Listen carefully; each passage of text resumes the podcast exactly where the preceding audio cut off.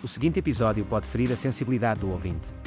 Olá a todos e bem-vindos ao Portugal do Culto. O meu nome é Luís Gomes. E o meu nome é Eva Monteiro. Fartos da religião, nós nunca nos cansamos. Mas hoje o Portugal do Culto vai numa direção diferente. Neste episódio vamos falar sobre marketing multinível. E com muitos negócios em Portugal fazem uso das mesmas técnicas de cultos religiosos para manter os seus membros a faturar. Eu não sei se sabes, mas a razão pela qual eu me lembrei de fazer este podcast e depois te falei nisto e acabamos por fazer todo este projeto gigantesco foi precisamente por causa do marketing multinível. Nessa altura em que esta ideia embrionária começou a surgir na minha cabeça, eu ainda tinha Facebook. Neste momento já não tenho, não é uma plataforma com a qual eu me identifique, mas nessa altura ainda tinha Facebook. E eu não conseguia deixar de reparar e deixar de me irritar com a quantidade de pessoas que faziam anúncios sobre emprego maravilhoso, trabalhar a partir de casa, ganhar quanto se queira, uma coisa espetacular que ninguém pode perder esta nova oportunidade de negócios.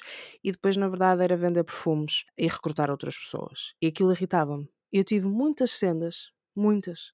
Inclusivamente eu tive verdadeiras cruzadas no Facebook a criticar essas pessoas, a tentar chamá-las à razão, e tentar fazê-las perceber que aquilo não era um negócio válido. Ou melhor, um negócio válido é cada um faz o negócio que quer, mas não é um negócio que tenha futuro, que tenha qualquer tipo de perspectiva realista de lucros.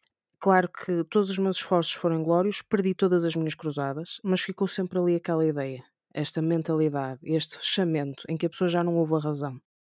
E muito mais tarde acabamos por criar o Portugal de Culto e até começamos por outro tema, mas esse, este foi o tema que deu origem a este podcast.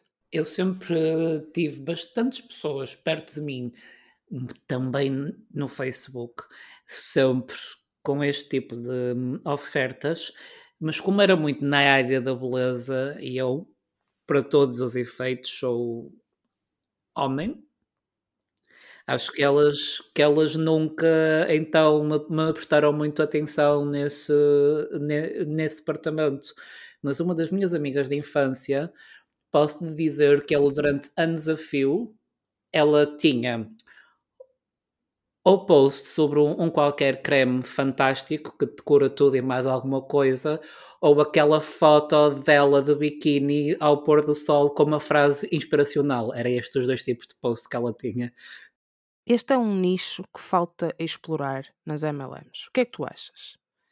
Vamos criar uma linha uh, só direcionada para homens ou direcionada para homens biológicos, mas não binários, por exemplo, e que vão ser exatamente os mesmos produtos que para mulheres, mas com um logotipo diferente, só para chamar a atenção, e vamos enfiar isto pela goela abaixo das pessoas todas e ficar ricos. E daqui a 10 anos a empresa fecha porque já ninguém compra. Mas não interessa, porque entretanto ficamos ricos. O que é que tu achas? Concordo. É um nicho. Eu gosto, eu gosto disso.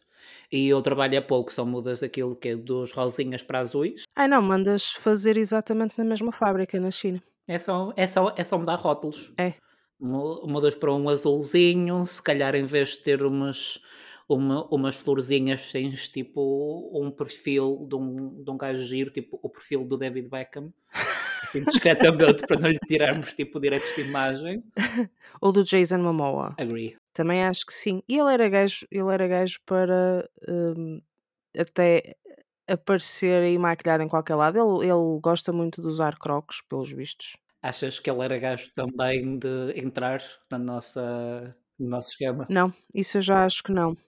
Eu acho que, pelo que eu tenho visto, Jason Momoa é o tipo de pessoa que gosta de fazer esse fazer publicidade a empresas que lhe pagam, evidentemente, mas com, com, os, com ideais com os quais ele se identifica. Eu acho que uma das marcas que ele está a promover neste momento é uma, uma garrafa de água, portanto, é água, eh, que já por si, na verdade, para mim é dúbio, porque a água e o ar deviam ser para todos, mas enfim, vamos passar essa parte à frente, tipo o Presidente da República como diria a Teresa Guilherme, isso agora não interessa nada. Isso agora não interessa nada. Isso agora não interessa nada. E é uma marca d'água que, pelo que eu percebi, eu não prestei muita atenção, mas pelo que eu percebi, eh, são garrafas de alumínio para evitar a utilização de plástico. E o alumínio é tipo reciclável, qualquer coisa dentro desse género. E por isso parece-me que ele era capaz de querer saber exatamente no que é que se estava a meter antes de promover uma marca. Mas isso posso ser só eu a acreditar muito que o Jason Momoa deve ser um gajo porreiro. Se calhar até nem é. Isto são impressões que nos ficam das redes sociais que geralmente não são verdadeiras. Honestamente, acho que ele está mais importado com números de zeros no cheque do que outra coisa. Se calhar, é provável que sim. No lugar dele, eu definitivamente estaria importada com o número de zeros no cheque. E daí que eu acho que é tão importante que o consumidor não se deixe enganar pelo simples facto de alguém aparecer, como por exemplo o Ronaldo já apareceu, a mostrar uma t-shirt de uma determinada marca, de uma, de, um, de uma empresa de marketing multinível, que uh, poderá não ser assim tão benéfica para os seus utilizadores quanto isso. E, no entanto, o Ronaldo lá esteve a tirar fotografias bonitas e a fazer vídeos, como muitos outros, uh, muitas outras figuras públicas fizeram também e continuarão a fazer, porque tudo isto é uma questão de dinheiro. E é da nossa responsabilidade verificarmos o que estamos a comprar e onde é que nos estamos a meter. Mas precisamente porque nem sempre é fácil nós fazermos esta separação, é preciso nós sabermos identificar o que é que constitui uma empresa de marketing multinível e porquê que uh, isso talvez não seja uma boa ideia. No modelo de negócio de marketing multinível, uma empresa distribui os seus produtos através de uma rede de distribuidores independentes. Estes distribuidores recebem comissões tanto sobre as suas próprias vendas como sobre as vendas feitas através de distribuidores que eles próprios tenham recrutado. A expressão multinível refere-se aos vários níveis de comissões que a estrutura de compensação vai gerar. Ora, isto também vai, vai surgir com outros nomes, menos reveladores, como por exemplo marketing de rede ou vendas diretas. O objetivo do marketing multinível é construir uma força de vendas considerável como potencial para rendimentos significativos através de comissões. As empresas de marketing multinível têm sido alvo de críticas pela sua propensão para o abuso e por poderem revelar-se um tipo de esquema em pirâmide, em que os lucros provêm mais do recrutamento do que propriamente das vendas de produtos reais. Antes de aderir a qualquer programa de marketing multinível, é crucial examinar minuciosamente a empresa e o seu plano de negócios, porque a distinção entre uma empresa de marketing multinível legal e um esquema em pirâmide pode ser vaga. Normalmente é vaga. Em Portugal, a Comissão do Mercado de Valores Mobiliários regulamenta e proíbe os esquemas em pirâmide. Os esquemas em pirâmide são, estão sujeitos à regulamentação pela CMVM, que também tem autoridade para fazer cumprir outras leis e regulamentos que salvaguardem os consumidores e impeçam a fraude financeira. As empresas que geram esquemas em pirâmide em Portugal podem e estão sujeitas a multas e sanções, e os indivíduos que participem nestes esquemas podem ver-se acusados de crimes. Consideramos, portanto, que os nossos ouvintes devem exercer cautela e vigilância ao considerarem aderir a qualquer empresa de marketing multinível ou a uma oportunidade comercial comparável e devem estudar extensivamente a empresa e a sua estratégia comercial antes de assumirem quaisquer compromissos financeiros ou do seu próprio tempo. A Comissão do Mercado de Valores Mobiliários oferece recursos e informação, incluindo aconselhamento sobre como detectar e evitar esquemas em pirâmide para ajudar os cidadãos a tomarem decisões esclarecidas e a evitarem fraudes financeiras. Mas afinal, qual é que é a diferença entre um esquema em pirâmide e uma empresa de marketing multinível? Portanto, à partida, um é legal, o outro é ilegal, vamos ver porquê. Numa empresa de marketing multinível legal, a maior parte da compensação é obtida através de venda efetiva de bens ou serviços a clientes, enquanto que num esquema em pirâmide, a maior parte da compensação é obtida através do recrutamento de novos membros e da cobrança dos seus investimentos. Portanto, vamos ver aqui alguns indícios de que uma empresa de marketing multinível poderá ser, na verdade, um esquema em pirâmide. Há um ênfase no recrutamento e não na venda de produtos. Se o principal objetivo do programa é atrair novos participantes em vez de vender os produtos, pode ser um esquema em pirâmide. As recompensas são elevadas e há uma promessa de um esforço mínimo. É preciso estarmos atentos às empresas de marketing multinível que fazem esta afirmação, porque não se trata de uma estratégia empresarial sustentável. Também temos que ver se há uma ausência de vendas a retalho, ou seja, é possível que esteja envolvido num, esquema, num esquema uh, em pirâmide se não houver provas de vendas a retalho e o rendimento se concentrar apenas no recrutamento. Por outro lado, podemos também encontrar elevados custos de admissão, ou seja, a necessidade de comprar inventário e normalmente até de pagar para entrar no esquema, pode ser indicativo de um esquema em pirâmide. Depois, eh, podemos ver também a ausência ou muito pouca eh, formação sobre a venda dos produtos. Se a formação estiver mais centrada no recrutamento do que propriamente na venda, à partida poderá ser um esquema em pirâmide. Independentemente da nossa opinião pessoal acerca do modelo de negócios em causa, da sua seriedade ou real potencial para lucros, temos de olhar para o que a lei indica. O Banco de Portugal indica como detectar um esquema piramidal, assim como a Direção-Geral do Consumidor. Até a Polícia Judiciária tem um aviso publicado sobre isto que dá conta de Grupos de indivíduos acobertos de vários tipos de empresas levam a cabo reuniões, especialmente em hotéis por todo o país, tentando angariar cidadãos que investam quantias que rondam os 2 mil euros, com a promessa de receberem ganhos astronómicos em relação ao dinheiro investido bastante para tal angariarem outros cidadãos que investam igual quantia. Na altura da entrega do dinheiro, levam o investidor a assinar um contrato, avisando que o valor entregue não é reembolsável e que a empresa cobrará uma comissão sobre todas as entregas e recebimentos. A empresa avisa ainda que o subscritor deverá ter consciência que pode ser o último da cadeia e, como tal, não recuperar o capital investido. No entanto, se alguma vez falaram com um representante de uma empresa de marketing multinível, certamente que já ouviram algo como: Isto não é um esquema em pirâmide, nós vendemos um produto. E isso é verdade. A lei não impede a existência de um esquema de rede ou de marketing multinível. Por outro lado, temos também os esquemas Ponzi. Tanto os esquemas Ponzi como os esquemas em pirâmide são esquemas de investimento fraudulentos. No entanto, existem várias distinções importantes. Um esquema em pirâmide incentiva os recrutadores a inscreverem novos membros, que por sua vez vão inscrever mais pessoas. É dada mais atenção à contratação de novos empregados do que à efetiva venda dos produtos. Um esquema Ponzi é um esquema de investimento fraudulento em que os lucros são proporcionados por novos investidores em vez de serem utilizados para pagar rendimentos aos investidores existentes. O esquema acaba por falhar quando deixa de haver novos investidores a entrar, uma vez que depende do fluxo contínuo dos novos investidores para pagar retornos a financiadores anteriores. Portanto, era precisamente um esquema destes que a PJ nos alertava naquele aviso. Na essência, um esquema Ponzi alavanca os fundos dos novos investidores para pagar enormes recompensas aos primeiros investidores, enquanto que um esquema em pirâmide se, se concentra no recrutamento. Qual é a história do esquema Ponzi? Começa com um senhor chamado Charles Ponzi, um imigrante italiano que ascendeu à notoriedade por empregar um método a que se deu este nome precisamente no início do século XX e que então se torna o inspirador deste termo.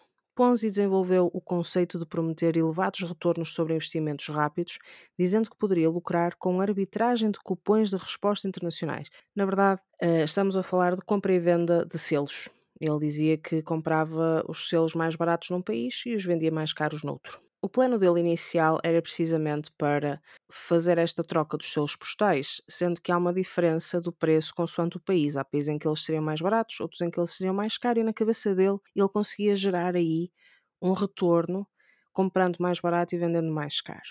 Claro que isto na prática não seria possível. Ele foi avisado pelas autoridades que, que, contactou na altura para fazer estas compras que isto não seria possível, que não era viável, mas ele apresentou este conceito a pessoas que acreditaram no investimento, que acreditaram no, no negócio e que acabaram por perder o seu dinheiro.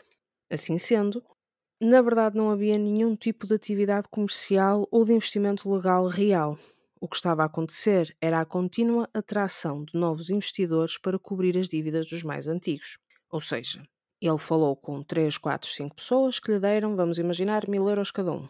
Ele disse: Eu prometo-te que dentro de dois meses tens aqui 1200 euros. E a pessoa pensa: bolas, 100 euros de retorno por mês é muito bom. O que é que ele faz? A seguir, ele vai dizer a essa pessoa: Olha, mas se quiseres, trazes mais amigos e eles investem também. Cada um desses amigos vai investir mais mil euros. Qual é o esquema aí? É que ele vai pegar no dinheiro que recebe dos investidores que vai recrutando para pagar os dividendos dos originais. As pessoas raramente retiram o dinheiro. Porquê? Estão a receber 200 euros, passado dois meses, ficam com esses 200 euros. Não pedem os 1000 euros de volta. ou inclusivamente deixam ficar os 1.200 euros, de forma a gerar mais rendimento.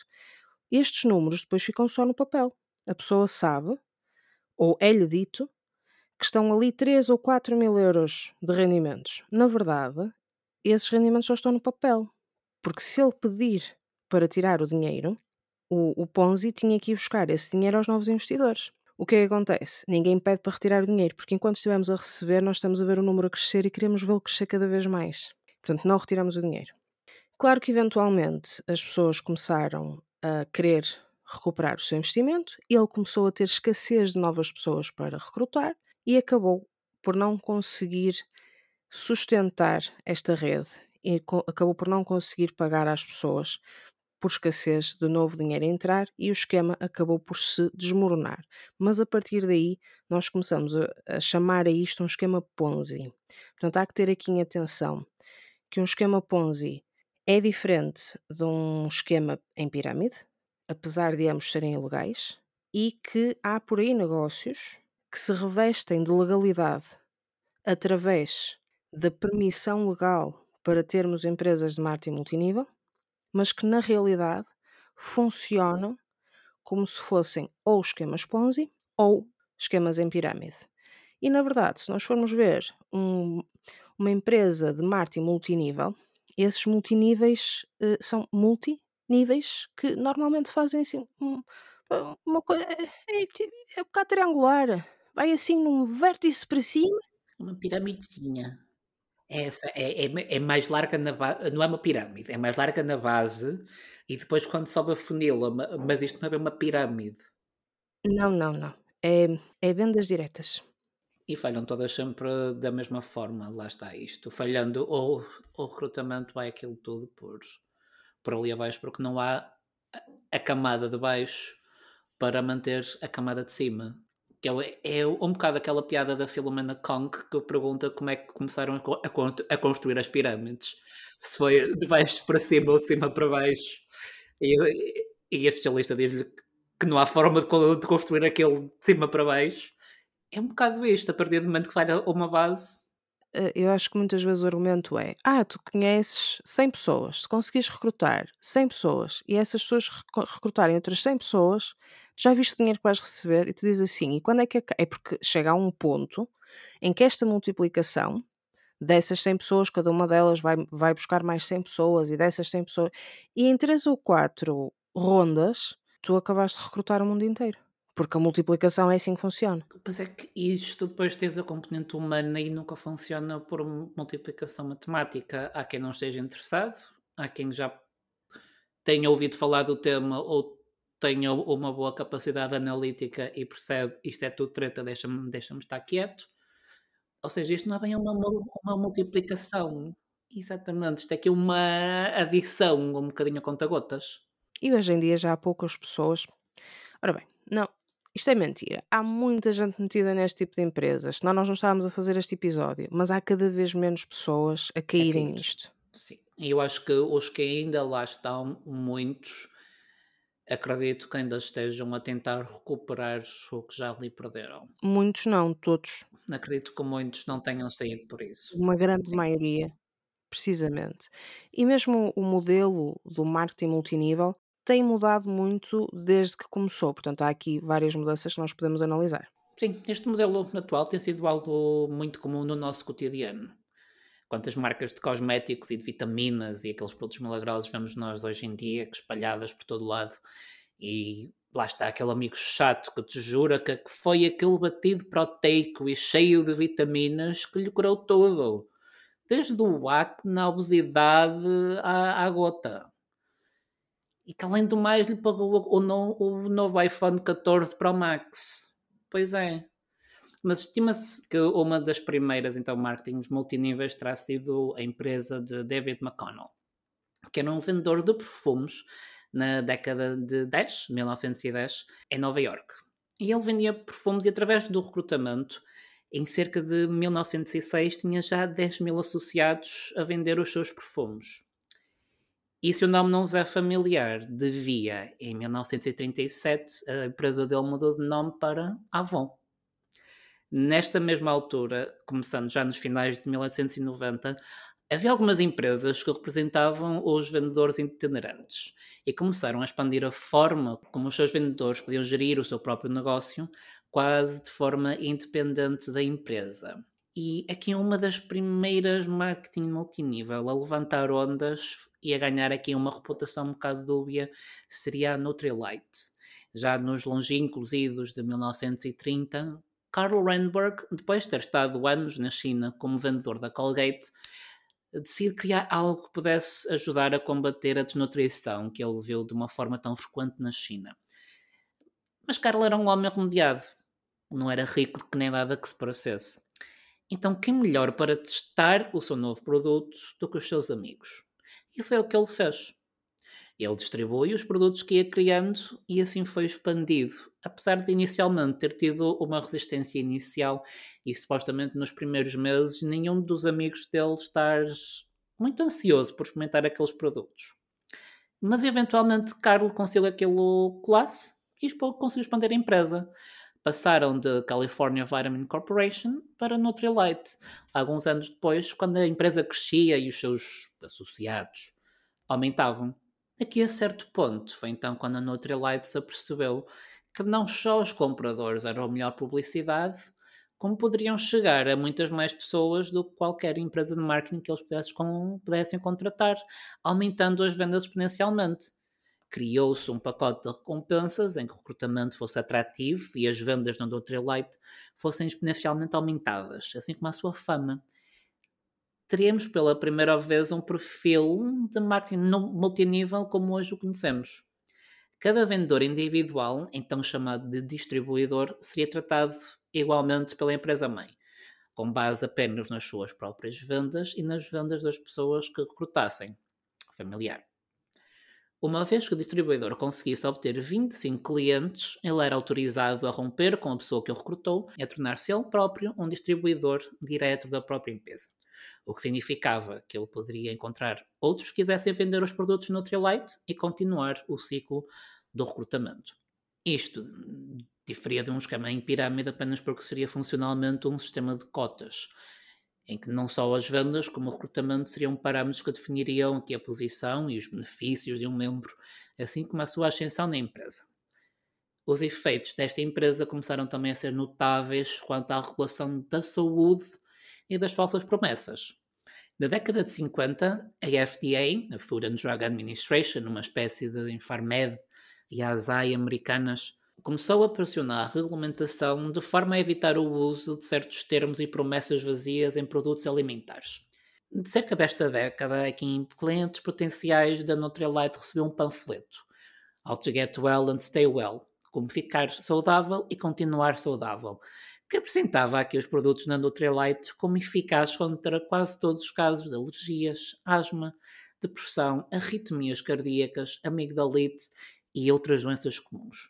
O panfleto também continha cartas e depoimentos, também sugeria que é o cancro, problemas cardíacos, tuberculose, artrite e muitas outras doenças graves responderiam ao tratamento da Nutrilite.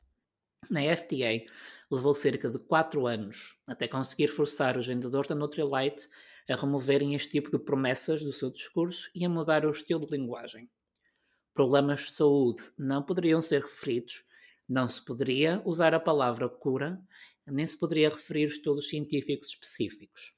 Concomitantemente, cerca de 1981, Frank Stanley Beverage e Catherine L. O'Brien fundam a Stanley Home Products.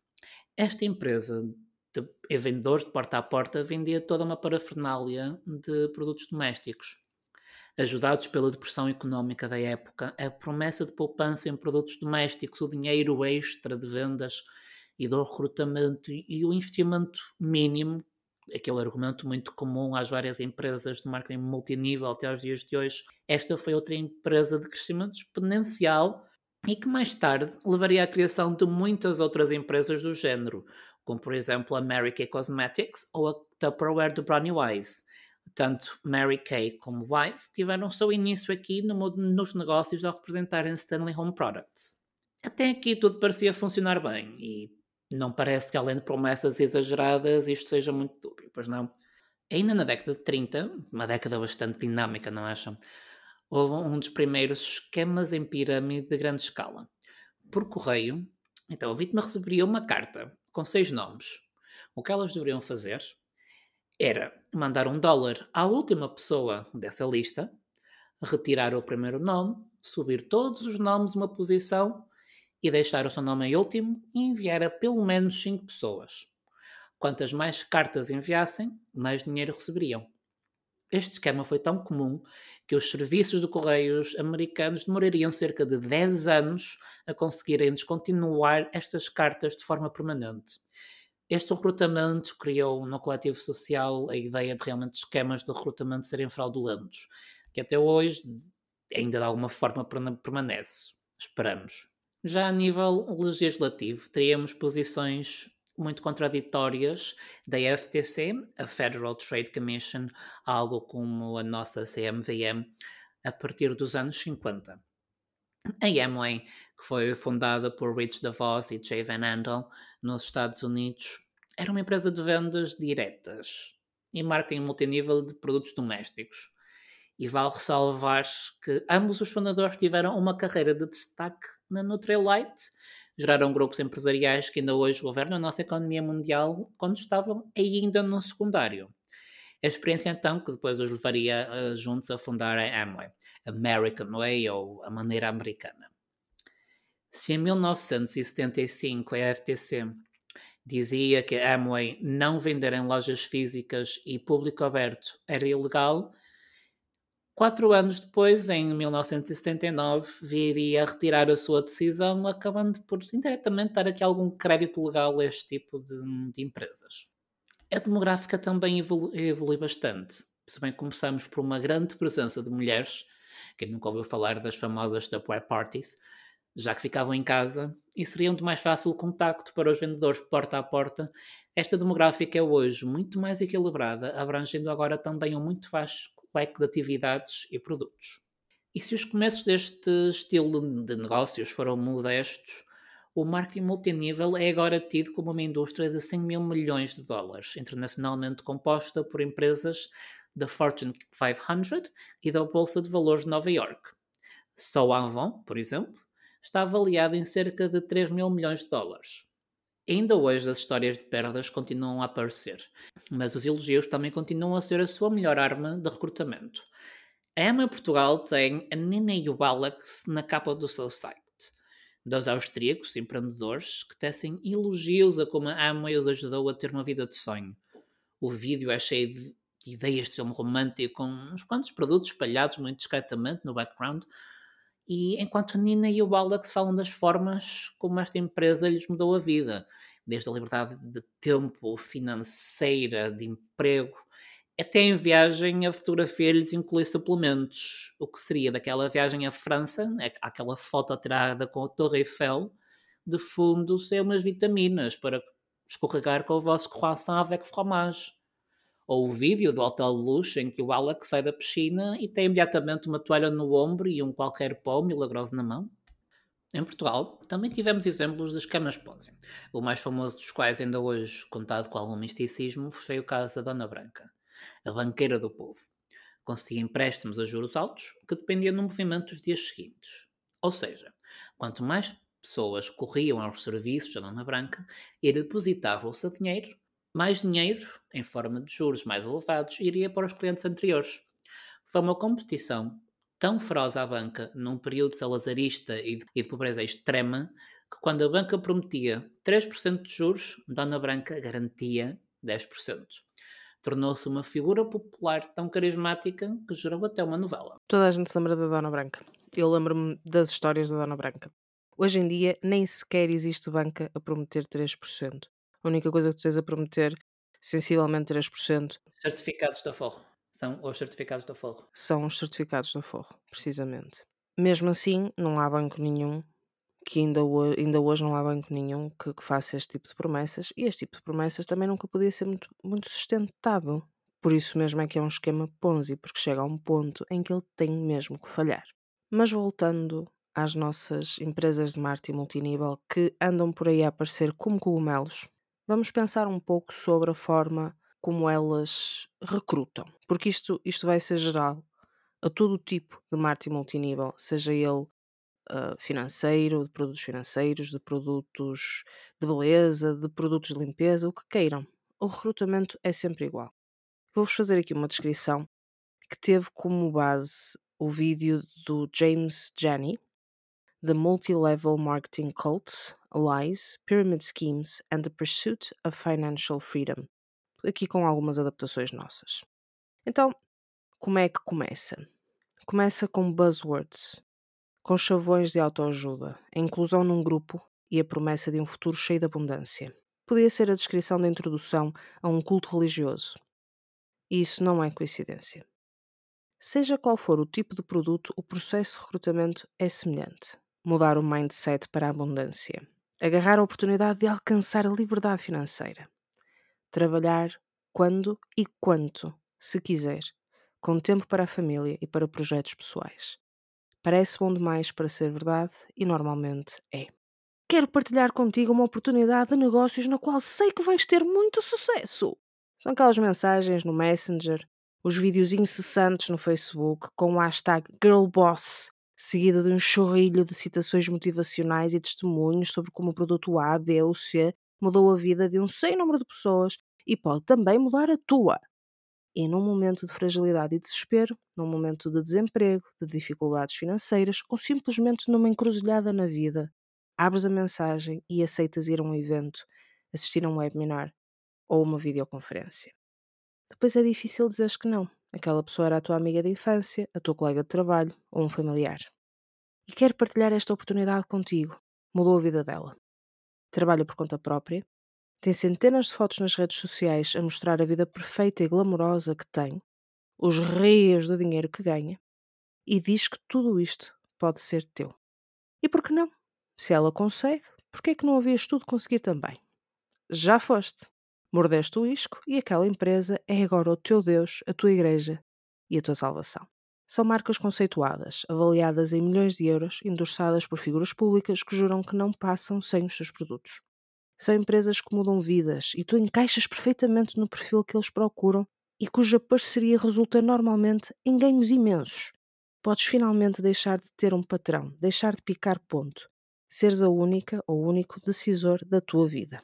Entraste no evento. Hoje em dia são comuns os webinars ou os eventos online, porque com o Covid perdeu-se o hábito de se juntar pessoas em salas de convenções.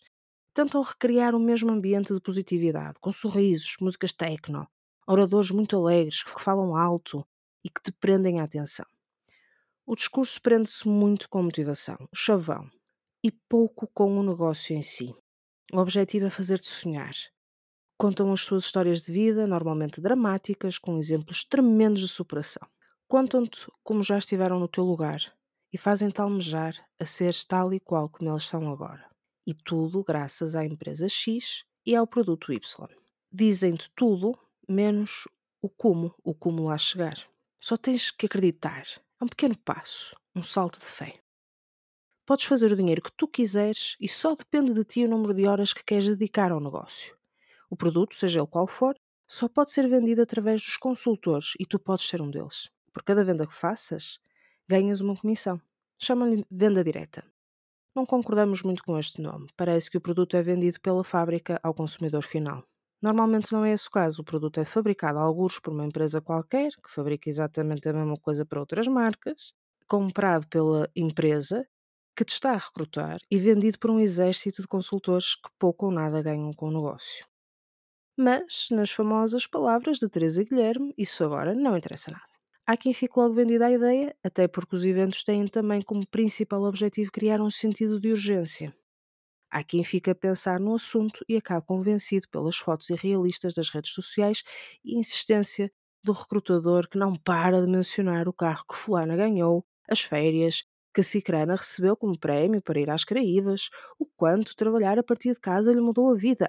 Se calhar até foi o produto em si que lhe salvou a vida, numa cura milagrosa e inesperada, quando jamais nada poderia resultar.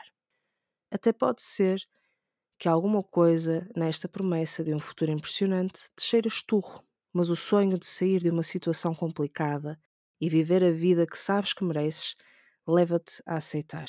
A pessoa que te está a recrutar até mencionou que não há riscos associados, o que é o pior que pode acontecer.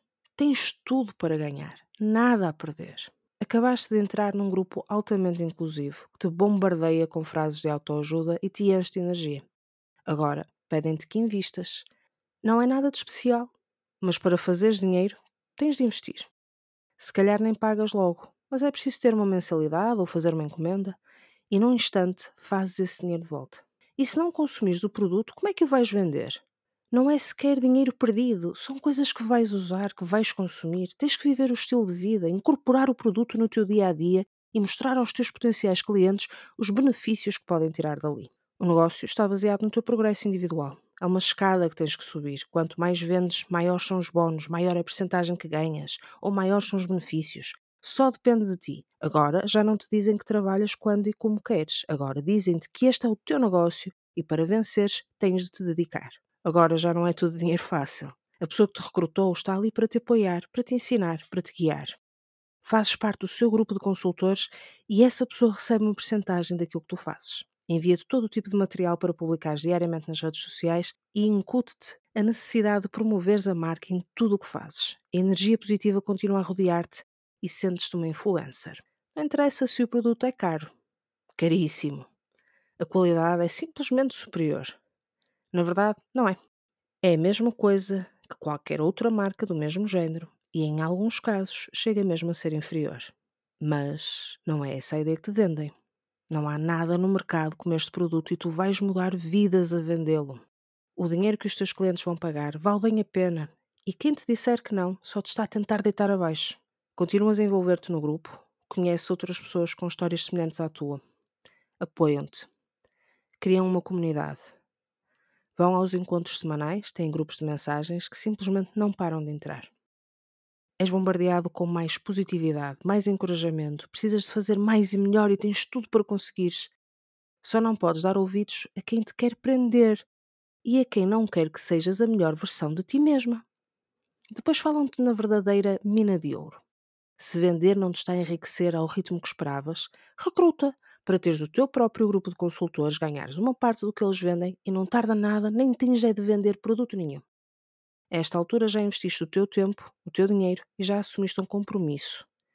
E mostram-te contas que te fazem parecer que, com meia dúzia de recrutas, chegas à fortuna do Elon Musk. É uma oportunidade de mudares a vida de outras pessoas, tal como alguém mudou a tua vida. E ainda há mais!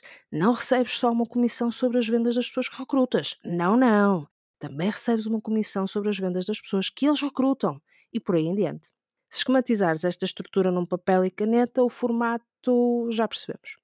Só que não, porque esta empresa é absolutamente legal e por isso não se dedicaria a tal atividade. E porque há um produto, não é só recrutar, há algo para vender. Questionares nesta altura a legalidade ou, enfim, a moralidade de uma empresa cuja imagem já adotaste como tua é o mesmo que pôres em causa a tua própria moralidade e por isso não o fazes. Pelo contrário, dás a mesma resposta a quem te rodeia e te questiona sobre o mesmo. O que interessa é que essa equipa, em formato. um, como direi? Com três ângulos, te vai trazer dinheiro, sem que te preocupes em vender ou ter estoque ou investir. Só tens de recrutar toda a gente que conheces. Sim, vais mandar uma mensagem no Facebook àquela amiga de infância com quem não falas há 20 anos e vais tentar enfiar a tua mãe no negócio também. E se eles recusarem ou te derem um coice, são pessoas negativas que tens de cortar da tua vida para que não te impeçam de ascender aos píncaros da melhor empresa do universo e arredores. Não há ninguém com quem fales, a quem não digas que tens uma oportunidade de negócio. Tens de continuar a investir no teu negócio, porque só depende de ti. Ainda não fizeste dinheiro, provavelmente só perdeste. Mas isso é só porque não te esforçaste o suficiente. Não leste livros de autoajuda suficientes, não cortaste com influências negativas, não ascendeste. Mas as pessoas que te rodeiam continuam a motivar-te, a dar-te exemplos de sucesso, a incentivar-te a seres a melhor versão de ti. A tua vida antiga morreu, renasceste, és uma pessoa nova, melhor e bem-sucedida. Não podes pensar como pensavas, tens de ter um mindset de sucesso. Visualizas o dinheiro que queres ganhar e o universo traz para ti. Faz acontecer. Nem precisas de afastar as más influências. Metade dos teus amigos já nem te fala, a tua família evita-te e a tua vida pessoal está em farrapos. Não faz mal. Tens aquele grupo incrível da empresa X que é a tua verdadeira família que está lá por ti. Não consegues recrutar as pessoas que querias, mas é culpa tua. Precisas de alargar o teu círculo. Mostras uma vida que não tens nas redes sociais para atrair mais recrutas. Falas dos casos de sucesso, insistes com cada pessoa com quem falas que isto é uma empresa que mudou a tua vida, que estás a fazer rios de dinheiro. Não interessa se é mentira ou se é um exagero, o dinheiro há de vir. Fake it till you make it. Agora és tu que tens o Instagram cheio de citações motivacionais e fotos cheias de filtros.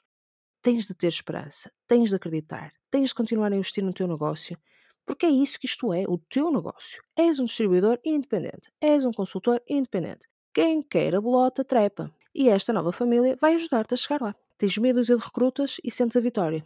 Vais fazer com eles o que fizeram contigo. Vais encorajá-los a investir, a trabalhar mais, a recrutar outras pessoas. Vais falar sobre a tua vida fabulosa e em como esta oportunidade mudou a tua vida e vai mudar a deles também. Lá no fundo, sabes que não é verdade. Sentes a solidão e sabes bem que a tua conta bancária não combina com as tuas redes sociais. Duvidas de ti e do negócio e começas a questionar.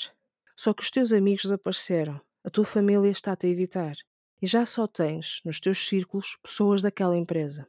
E o que é que vais fazer? Vais dizer-lhes que tens dúvidas. Isso seria pedir para ter problemas com as pessoas acima de ti. Pior do que isso, arriscas-te a desanimar os teus recrutas e perdes a, a fonte do pouco rendimento que ainda conquistaste. Deixas de estar no silêncio e há de passar-se muito tempo até acordares. Esta história diz-te alguma coisa?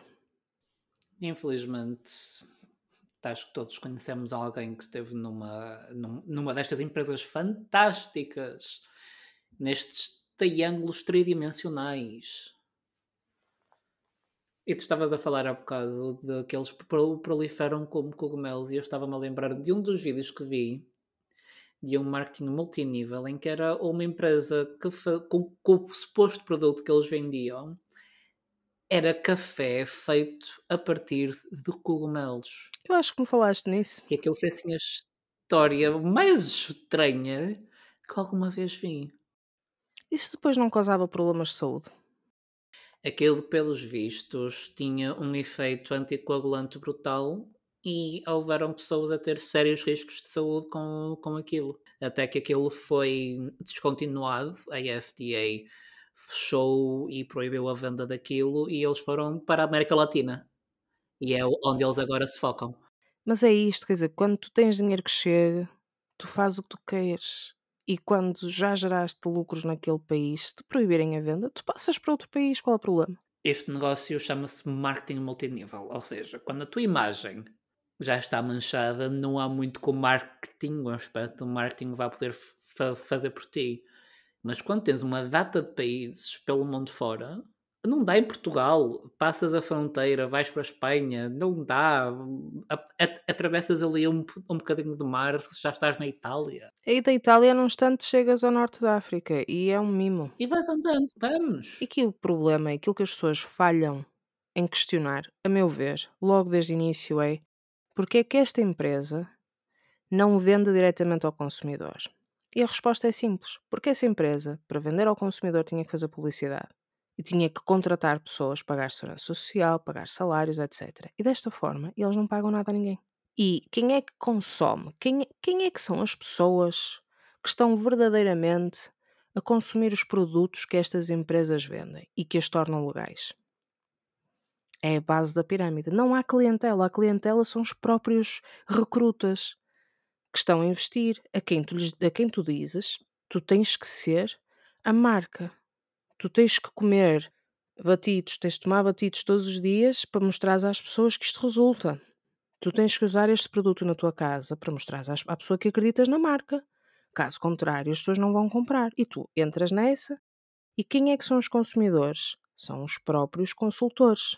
São, porque lá está, depois tu tomas o teu batidozinho, o teu batidozinho proteico de manhã e é claro que vais pôr a fotografia no, no Instagram tipo cumprindo resoluções de ano novo. Só que não. Só que não. Epá, e o que é que acontece? Acontece que a dada altura, quando as pessoas começam a perceber que aquilo não dá dinheiro, a parte inferior desta estrutura de três ângulos, a qual não, não iremos chamar triângulo, deixa de comprar, deixa de investir. E o que é que acontece? toda a estrutura por aí acima, os níveis todos, multiníveis por ali acima, caem todos por ali abaixo e lá vai a empresa. Há de facto empresas como a Avon que ainda sobrevivem.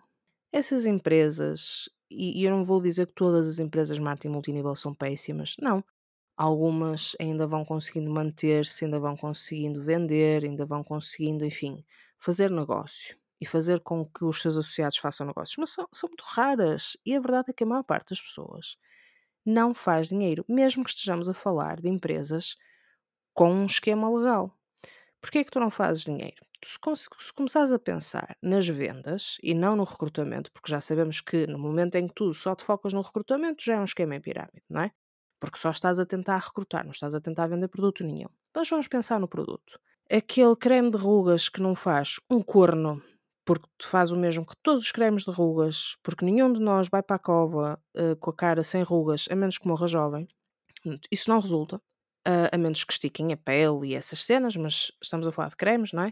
Aquele cremezinho anti-rugas que custou 20 cêntimos a produzir numa fábrica qualquer cheia de crianças e que é vendida, uh, sei lá, por supermercados alemães por aí diante, com a, com a mesma uh, frequência.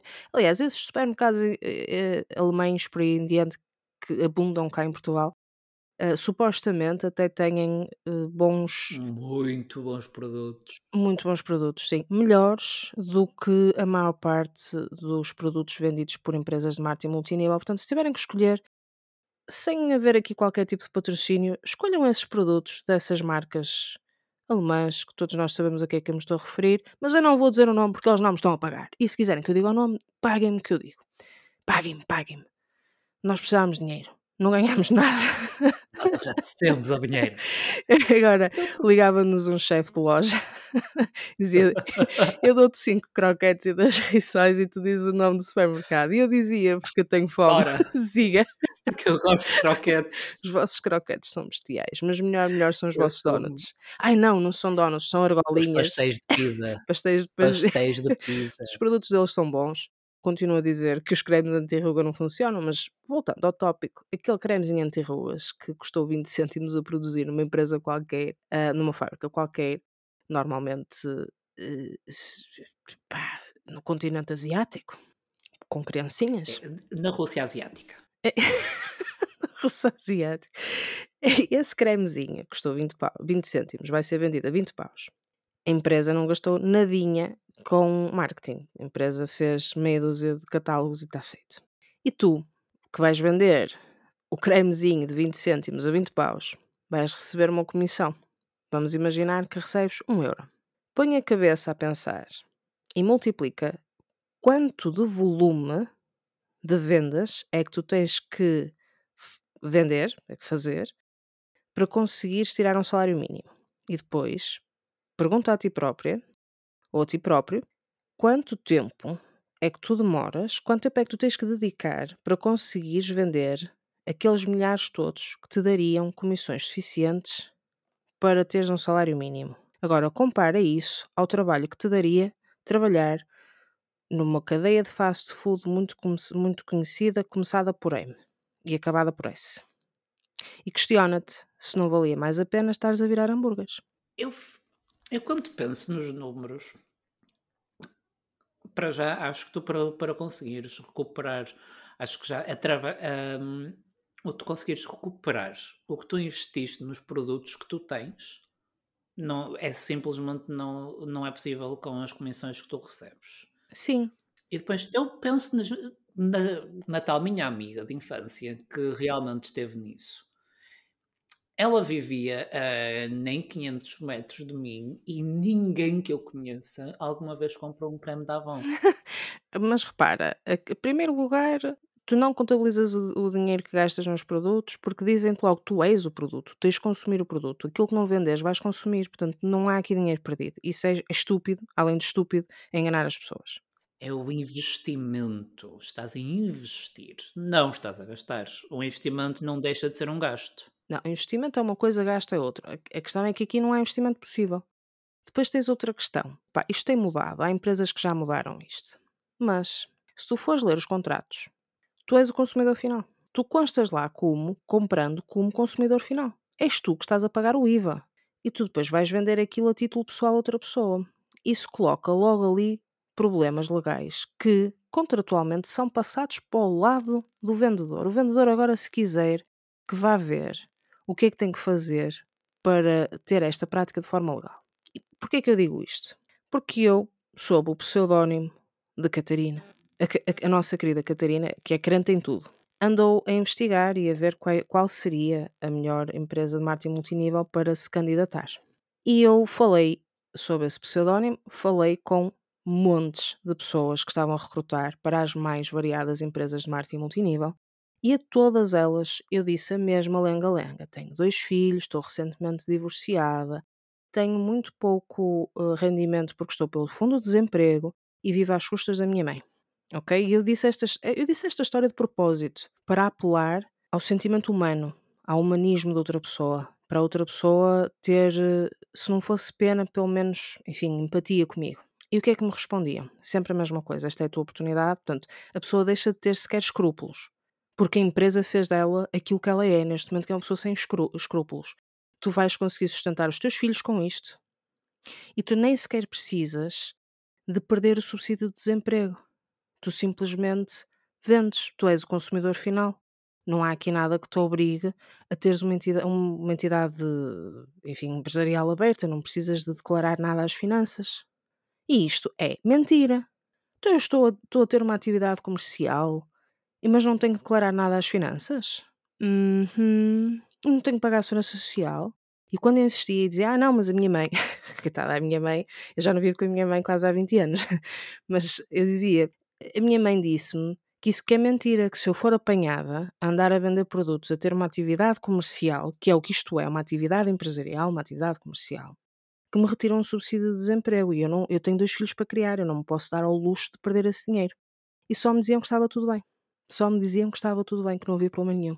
Portanto, o discurso que é incutido nestas pessoas está ali, e eu não vou dizer que é ilegal, porque não quero que venham agora chatear-me, mas está ali a roçar o ilegal no mínimo dos mínimos. E eu tenho screenshots dessas conversas todas já agora.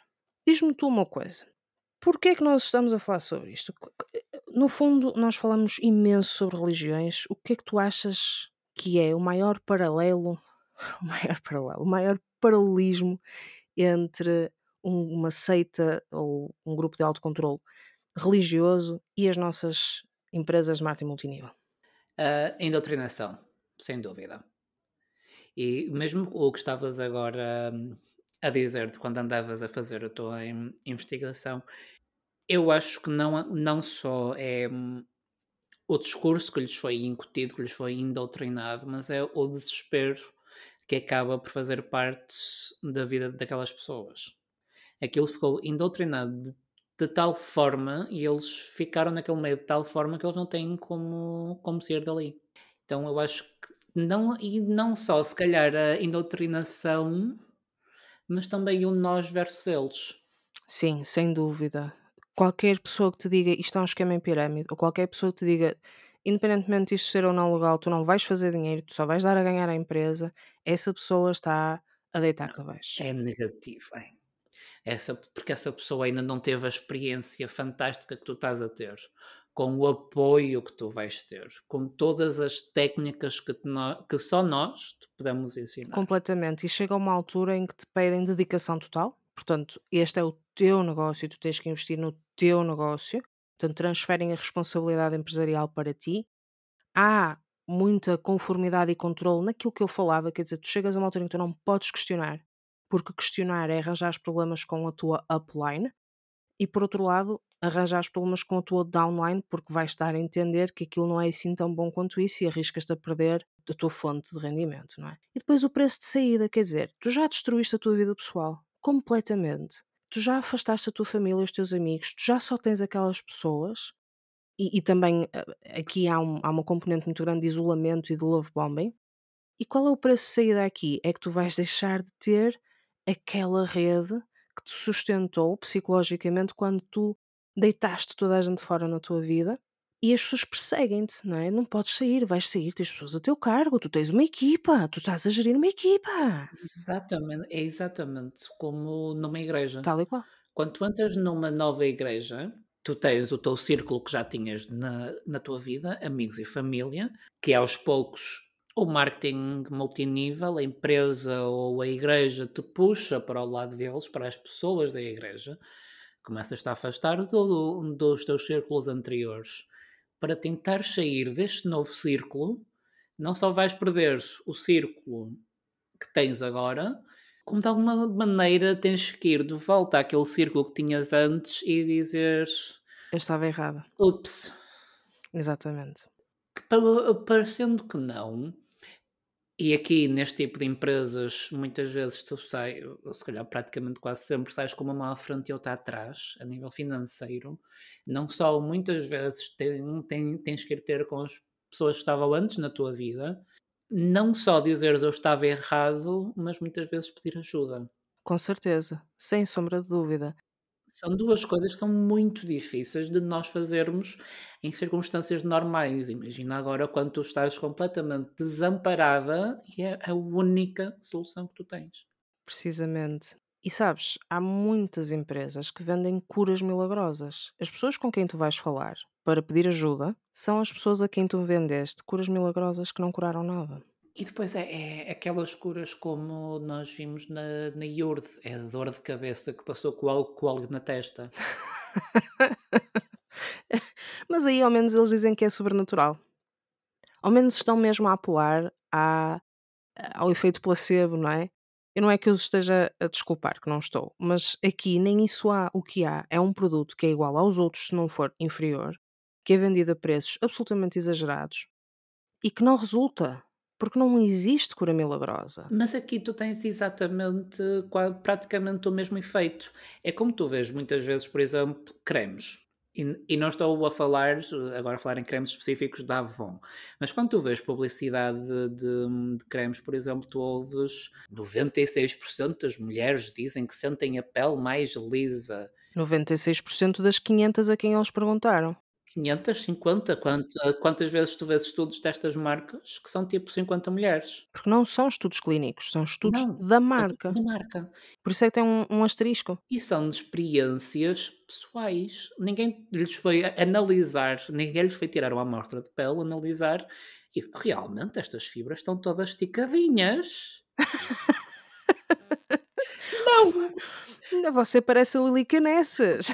Obviamente Esticadinha. que se eu pegar num pedaço de óleo de coco ou espalhar na cara, vou dizer a minha cara está luminosa. Não está oleosa. É verdade. E estes cremes normalmente não têm lá nada. Muitas vezes até chegam a ser nocivos. Porquê? Se nós pensarmos em produtos, por exemplo, de óleos essenciais, há para aí marcas de óleos essenciais a dizerem-te para consumir óleos essenciais. Isso é perigosíssimo. Perigosíssimo. Ai, a aromaterapia. Olá, é um facto. Eu acordo de manhã e o cheirinho do café na máquina de café, aquilo acorda-me, aquilo deixa-me logo bem disposta. Mas é só isso, é esse o efeito que tem. E um óleo essencial, cheirar um óleo essencial não vai mudar nada no meu cérebro, nem vai mudar nada no meu corpo, que o cheiro do café não mude. Não, emocionalmente, lá está, isto é um, um efeito placebo. Emocionalmente, obviamente, que se tu cheirar, se eu fizer um bolo que te lembro do bolo que a tua avó te fazia quando tinhas 3 anos, obviamente é um cheiro agradável e obviamente que vais sentir um, um cheiro É uma memória. que te faz sentir nostálgica e te faz bem. Sim, É só isto, não te vai curar nada, não te vai curar a tua depressão porque cheiraste de alguma coisa. evidente. É este, Não, não, mas a é depressão, este dizer, tipo de promessas caramba, um psicólogo, um psiquiatra, um médico, demora meses, anos a ajudar-te a lidar-se com uma, uma depressão. Mas tu vais snifar um óleo e, ah, já estás, estou ótimo. já foi. Ora, poupem-me, ok? Claro que se me disseres assim, ah, mas se puseres umas gotas de eh, essência de alfazema na, na tua hum, almofada e dormires com aquilo. fronha, se calhar até dormes melhor. Se, o- se o cheiro te agradar, por que não? Eu, pessoalmente, prefiro encostar-me ao meu namorado e ele cheira melhor que a alfazema. Durmo que é uma maravilha. Aconselho. Peguem na vossa outra metade, sniffem-nos, sniffem-nos bem e adormeçam assim, que isso sim ajuda a adormecer. Agora lá alfazema, ora poupem-me. Tudo bem, meto, mas, mas então, ó gente, vão comprar alfazema, custa meio dúzia de tostões, e metam na almofada. Porquê pagar 20 ou 30 ou 40 euros por um óleo?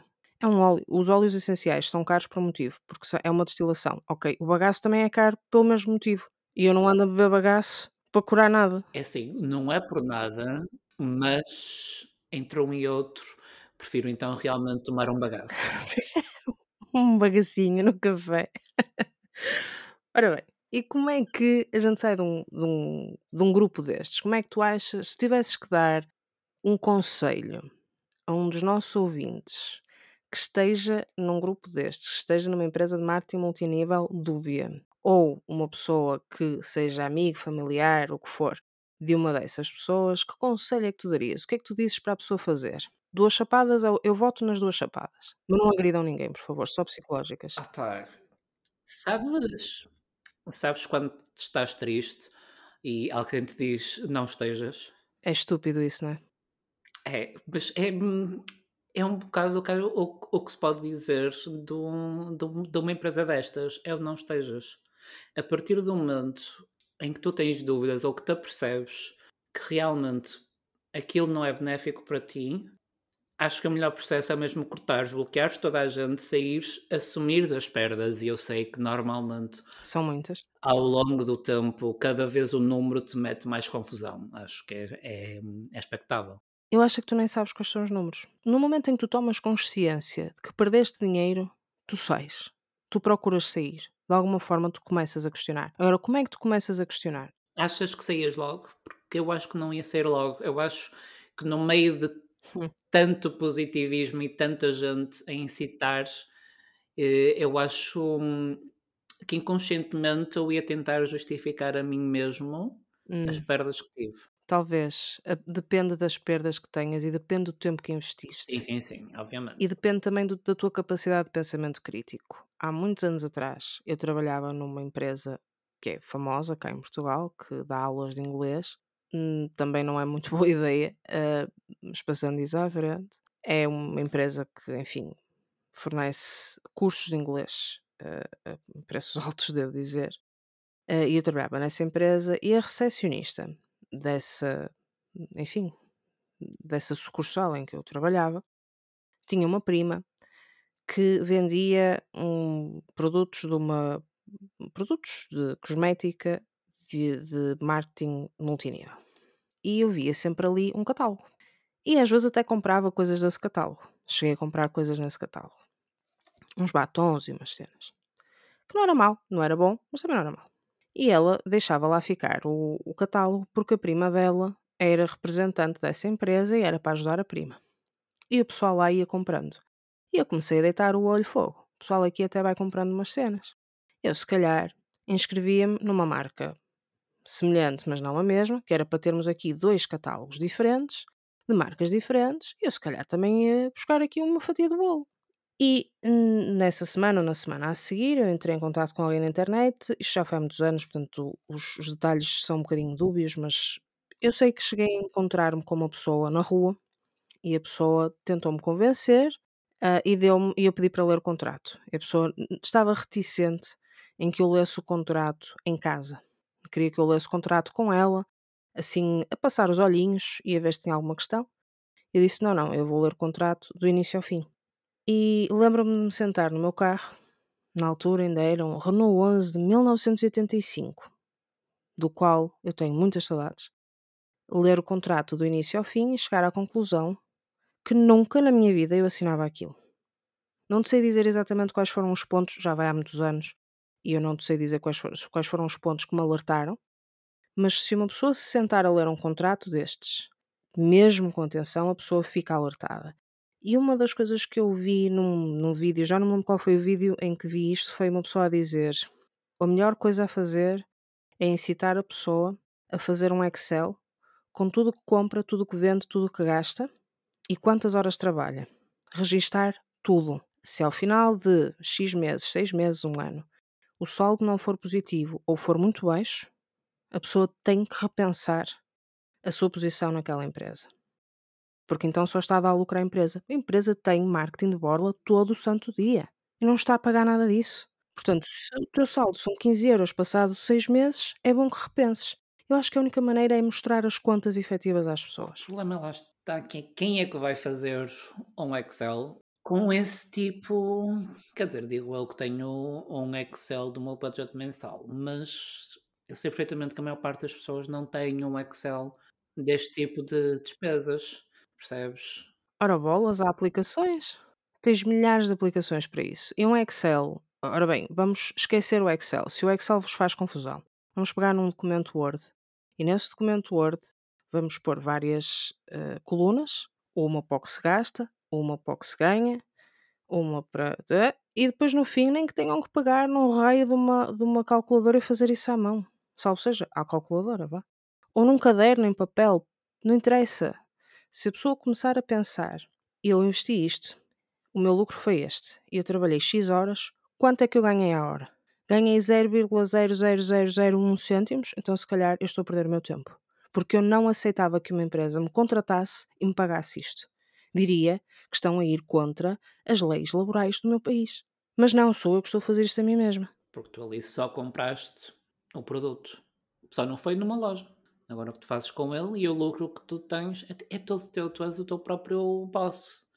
Nisso eles têm toda a razão. Quando dizem que tu realmente vais ser o teu próprio patrão e vais ter o teu próximo pseudo, pseudo negócio. Mas... mas não és. Não és. Porque tu tens a tua upline. Tu estás a prestar contas à pessoa que te recrutou, que está acima de ti, diz: ainda não vendeste, ainda não recrutaste, ah, ainda não encomendaste nada deste catálogo. Estás a ficar para trás. Se não consumires o produto, não és o produto. Tens que ser o produto para vender o produto esquece, tu tens ali uma chefe muito chata. E eu digo isto porque eu tenho uma chefe que é impecável e não me chateia nada. E eu não consigo imaginar a minha vida num, num marketing multinível a ganhar por mês aquilo que eu na minha empresa ganho, sei lá, em meio-dia. E atenção, eu não, eu não, não tenho nada, de, não, não é nada milionário o meu emprego, é um emprego perfeitamente banal. A questão é que eh, a trabalhar num marketing multinível ganhas o quê? 20 paus por mês, 50 paus por mês, com uma sorte do caraças, e tu associaste a tua vida àquela marca. Tu és aquela marca. Tudo no, nas tuas redes sociais, quando queres sair, tens que limpar isso tudo. Como é que tu limpas a tua imagem? Tu, tu imaginas sequer entrar numa, numa empresa destas? Porque eu não me imagino fazer nenhuma das duas coisas. Não me imagino a recrutar ninguém nem me imagino a vender. Primeiro, eu acho que vendas para mim não dá muito obrigado. Não, não, não. E depois recrutar alguém ia-me meter imensa confusão. Eu sou aquela pessoa que não gosta de recomendar restaurantes porque depois vou ficar com medo que tu não gostes e ficar a pensar: ora que caramba, levei a um sítio que ela não gostou.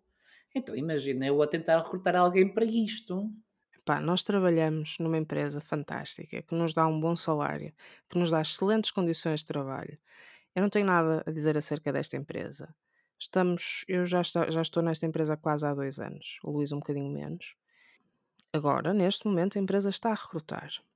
E eu decidi não convidar, não dar a conhecer essa vaga a nenhum dos meus amigos porque eu prezo tanto o meu emprego, a minha imagem dentro desta empresa, que eu não me vou arriscar a meter uma pessoa que eu não sei se me vai fazer ficar mal.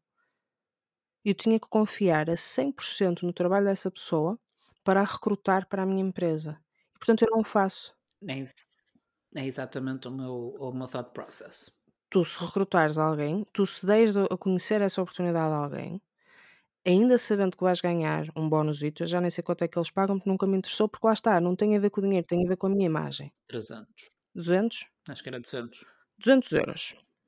E eu prefiro não ganhar esses 200 euros do que arriscar-me a meter uma pessoa nessa empresa que vai potencialmente deixar-me ficar mal, que vai.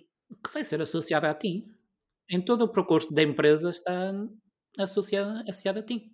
E eu não quero que um dia me digam assim: olha, tu meteste esta pessoa na empresa e esta pessoa não vale nada. Esta pessoa fez isto, fez aquilo, uh, pá, não fez bem o trabalho, seja o que for, não resultou. Eu vou ficar sempre, a minha imagem vai ficar associada a esse facto. Quando tu prezas verdadeiramente uma empresa, quando tu reconheces o que uma empresa te dá, tu não recrutas indiscriminadamente. Tu recrutas quando dizes assim: "Eu sei que esta pessoa vai ser uma boa pessoa para esta empresa, um bom funcionário para esta empresa, porque eu quero Alguém quem manter". tu confias. Exatamente. Portanto, quando as pessoas te abordam de lado nenhum para te recrutar, é porque a própria empresa não tem qualquer tipo de escrúpulos, nem qualquer tipo de, eh, exigência. Qualquer um cérebro tem meio olho, uma perna metida para trás e uma mão torta, não interessa, tenha outra direitinha para segurar no perfume. Não sabe contar até 5, não faz mal. Há tudo. Atenção, eh, quem tiver deficiências pode trabalhar como os outros, não é? E e e as empresas devem prestar atenção a às pessoas com deficiências. Ora bolas, é verdade.